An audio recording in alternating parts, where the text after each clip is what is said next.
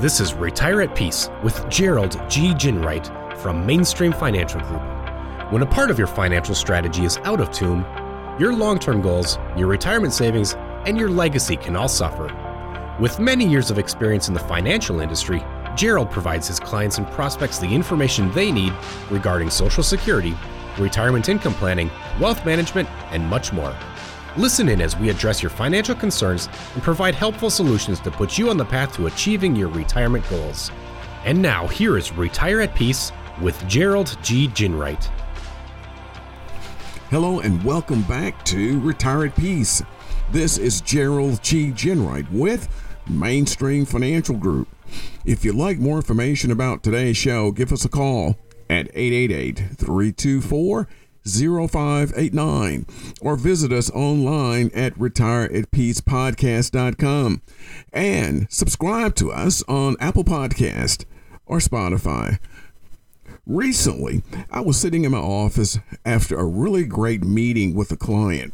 I leaned back in my chair and looked out the window to enjoy the beautiful sunny view. I was feeling pretty good about things. And then I jumped on my computer to check out the news, and what's the first topic I saw? Inflation. Talk about taking the sunshine out of the day. I'm guessing many of you listening today have also come across plenty of articles and news stories lately with screaming headlines announcing the impeding arrival of rising inflation. Those stories have likely left you asking yourself one important question How do I protect myself? During today's show, we're going to take a deep dive into inflation and what you can do to prepare your financial strategy. Let's start today with a recent U.S. News and World Report article explainer Why are fears of high inflation getting worse? As the article notes, we're seeing a clear rise in prices for gas, automobiles, and even basic things like toilet paper, peanut butter, and soda.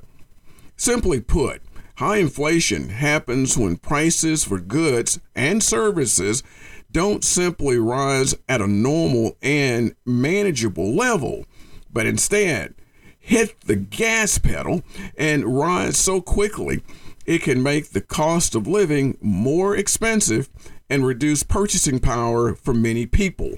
One piece of good news, however, is that now most economists don't think we're going to see an uncontrollable high inflation rise here in the United States. But at the same time, there is clearly unease among businesses, investors, and some consumers.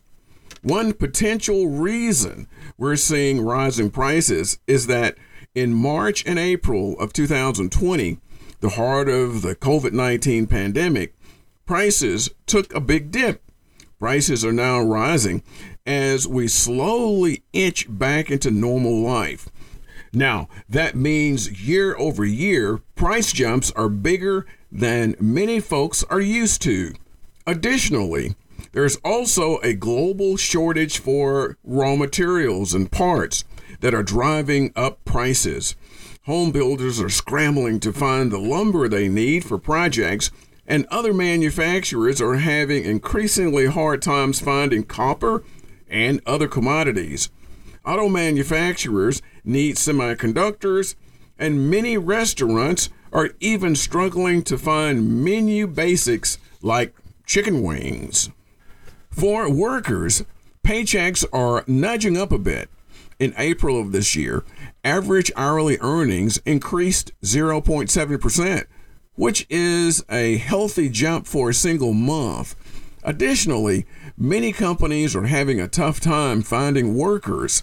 In fact, the economy added only 266,000 jobs in April, far fewer than experts expected more unfilled jobs could potentially mean good news for American paychecks.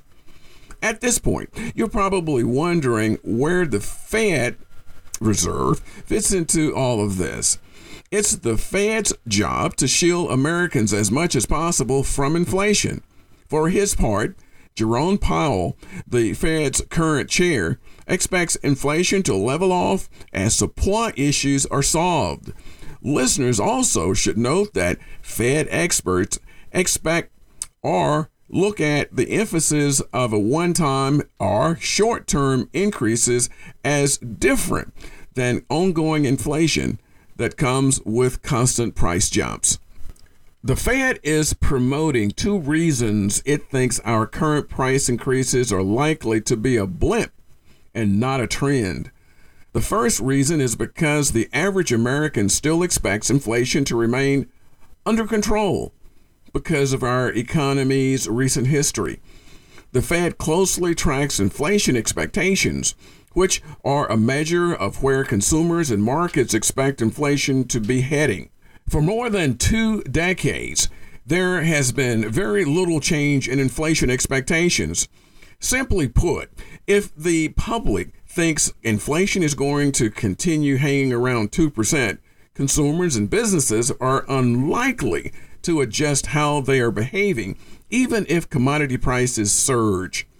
Businesses likely won't charge their customers higher prices because they expect those surges to be temporary, and workers likely won't demand big wage increases to counteract higher prices. We should also address some of the ways you can help protect your finances from inflation. Inflation can be a little scary, especially when you begin factoring that into your retirement and financial strategy. But the reality is there are some fairly simple planning steps that you can take to guard yourself and your wallet against inflation. A Yahoo Finance article, 10 Ways to Beat Inflation, has some pretty interesting insights.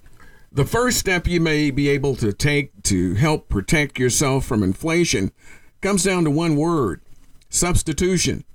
For example, if you need a new car, focus on a reliable Toyota Camry instead of a high priced SUV. Or, better still, buy a late modeled used car.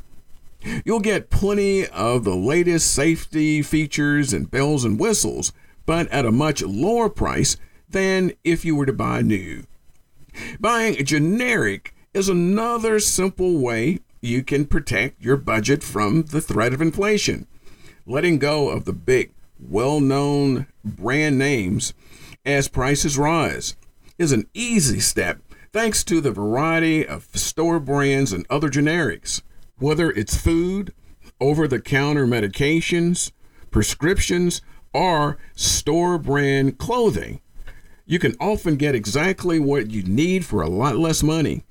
With food and over the counter medications, make sure you read the labels to make sure that it contains everything you need and want.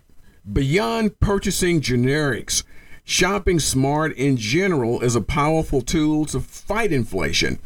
For your dollars, make sure that you're stretching them as much as possible. Looking at purchasing clothing, household items, and electronics. Make sure that you're purchasing items that will last for several years. Also, use coupons and buy in bulk whenever possible. As you shift to generics and using coupons, make sure that you're tracking your spending. If you adjust your spending strategy, it's important to make sure your hard work is paying off. Purchasing a home is another good way to offer some protection against inflation. The article notes that home prices have historically kept up with inflation.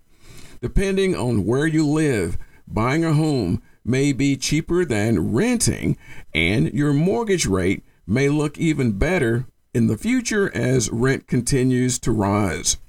However, don't buy a home if payments and maintenance could leave you cash poor, and you potentially may need to suddenly move for work, or can't stay in the home for five years, or you're not interested in keeping it up. Speaking of buying a home, you may be wondering about a good borrowing strategy during times of rising inflation.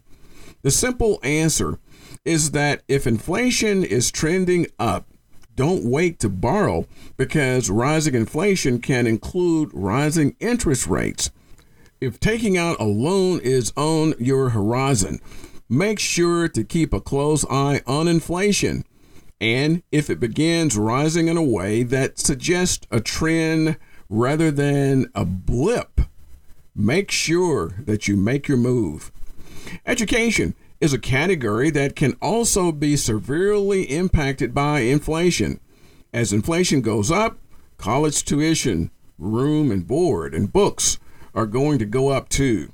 So, don't attend a name brand school if you can't afford it. Instead, attend a local college and live at home. Go to community college for two years and then transfer to a four year school or earn college credits while still in high school. These have been some tips that could possibly protect you from inflation. If you've enjoyed today's show, visit our website at retireatpeacepodcast.com and click on my radio page. Also, be sure to subscribe to us on Apple Podcast or Spotify. And finally, if you want more information about what we've discussed today, give us a call at 888 324 0589.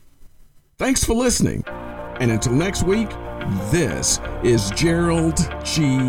Ginwright. Thank you for listening to Retire at Peace. Don't pay too much for taxes or retire without a sound retirement plan. For more information, please contact Gerald G. Ginwright at Mainstream Financial Group. Call 205 324 0589 or visit him online at retireatpeacepodcast.com. Gerald Ginwright and Mainstream Financial Group are not affiliated with or endorsed by the Social Security Administration or any other government agency. All matters discussed during the show are for informational purposes only. Each individual situation may vary, and the opinions expressed here may not apply to everyone. Materials presented are believed to be from reliable sources, and no representations can be made as to its accuracy. All ideas and information should be discussed in detail with one of our qualified representatives prior to implementation.